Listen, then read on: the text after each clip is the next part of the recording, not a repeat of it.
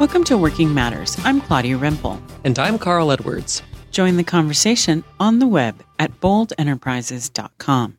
Toughing out a tough job. That's right. We've been talking about ways to stay in a tough situation for the meantime. And sometimes we need to stay in a tough situation in the meantime. We don't have the luxury of swapping up or switching or having running into a great connection that can get us a better situation. And today we're beginning the topic of how to tough out a job that's overwhelming. Where the workload just comes from every direction. Right. And this this is probably a pretty pretty um, common kind of toughness for people, especially right now when companies might be getting rid of people and oh yeah, kind of downsizing, and the, the work isn't any less. They're just kind of lopping it on you. Yep, it all comes on whoever's left, and it's supposed to be done with the same efficiency and the same timetables as before, as if nothing happened. In fact, there might even be a little happiness in corporate headquarters off somewhere because that's that much less payroll involved. But boy, the pressure on us. So, how do we approach this? How do we approach toughing out a tough job that's overwhelming us with a workload that's too much? Well, the first thing we want to do is kind of take a step back and kind of figure out what's overwhelming us. And that'll be different for each of us. Some of us are overwhelmed because we're not naturally organized ourselves. So, when there's a lot to do, it just looks like a blur on the desk. It's uh, um, there's there's just no sense of order or structure. And so let's start with this person who needs help getting organized. How do they get organized, Carl? Oh, I was hoping you had the answer because I'm one of those people who's not very organized. I have stuff everywhere, and um, I'm not even overwhelmed, and I don't know which end is up. Well, I guess there is a distinction which I, I think we often miss in organization and prioritizing. There's a little bit of a distinction between mm-hmm. getting organized mm-hmm. and getting prioritized, and maybe it would help us if you kind of explain kind of those those differences. And okay, so the organized person who we're going to help first is the one who needs help getting organized. So that's a structural issue. We can't make distinctions between the many things, and so learning how to file, learning how to find distinct places for things to go so that they don't pile up. Looking to coworkers for ideas as alternatives to the pile will help you get organized so that you know where things are and you can tackle one of them at a time and they don't all mix on each other. Now, the priority, getting your priorities organized, that's a more of a value based thing. So here we're still overwhelmed. We still have way too much to do, but they all are shouting, I'm the most important. Nothing's more important than me. And if you don't do me, you're going to get in trouble or you're going to get behind or something else is going to fall through. And so you don't have any criteria to choose what to sit down and do next. And so that feels overwhelming. So there you need help sorting out orders of importance or value. And sometimes that is a great topic of conversation for your supervisor or for the team that's laying these things out because they're ultimately responsible and they would probably most likely have a sense of order of what that was most important and it would help you get an order to the many things that are shouting for your attention. So, really, just getting help and kind of making those kind of decisions and prioritizing may be what's needed. So, you know, maybe you need to ask your boss what's the priority here. Yeah. yeah. So, how do you do that? How do you how do you approach a conversation saying, you know, who should help with this kind of prioritizing for me, and how do you approach that conversation? Let's say a boss or a superior without seeming like you're complaining. That's a great question. And basically, what you want to do is you want to keep the conversation super focused on the work and on the supervisor. And you don't want to talk about yourself at all.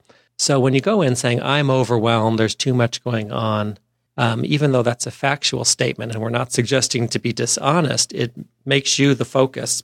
And it's almost can be heard like, take care of me. And in a sense, we are asking for that.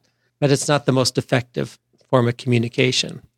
But if we can describe the situation in terms of the workload, there are these four um, projects that all have deadlines approaching at the same time. And I wanted was wondering what you felt, you know, what was most important to you as the leader or as the, you know, department manager, whatever the proper term would be, to order them since they can't all be done at the same time.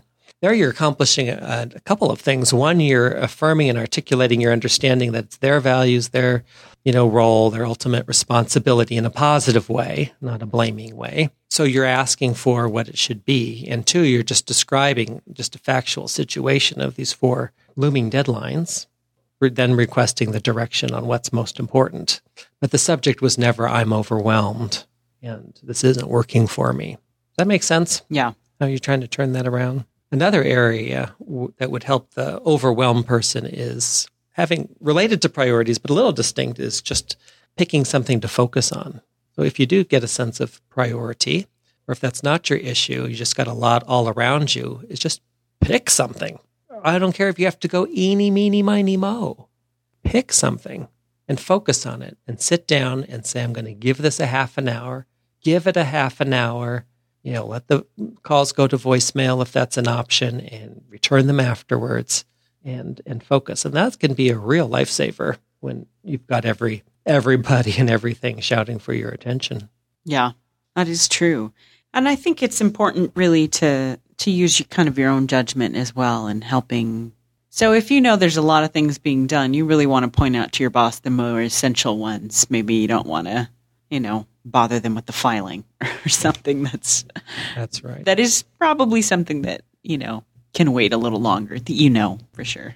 That's right. There's a great cartoon about an office manager finally being invited to a, an executive meeting, and what she uses her time for was to complain that somebody used a stocking to cook popcorn in the microwave with, and you know she kind of undermined her own what she's always wanted was to be a part of this by picking what was to the executives uh, what was important to her, but to the purpose of the meeting was not related. So yeah, using your judgment to say there's these three deadlines that you pick are significant. Well, and I, I also wanted to point out maybe a little bit about how um, kind of the human aspect of being overwhelmed, and I, and I oh, think yeah. often in in overwhelming situations we're really tempted to not take care of ourselves. Oh my God, preach it, sister. I do. I do think that we we kind of get caught up with the work that needs to get done, and we kind of do things and go and go and go until we just become too bitter to go back. Our attention's focused on the work and the um, insensitive supervisor, but what you're pointing out is great. Um, it was we who chose not to stop and refill our coffee cup and take a little walk around the building. It was we who chose to work through another lunch. Mm-hmm. And that's so vital that we take care of ourselves in the midst of that sense of overwhelm. Well, and I, I think also, you know, because I have heard people say, well, you know, I haven't had a lunch break in three months. Well, it's the law. You can take, you need to take your lunch break. And, you know, you may not take your lunch break maybe once a week, but to have that be as a habit is just destructive, mm-hmm. not giving you space.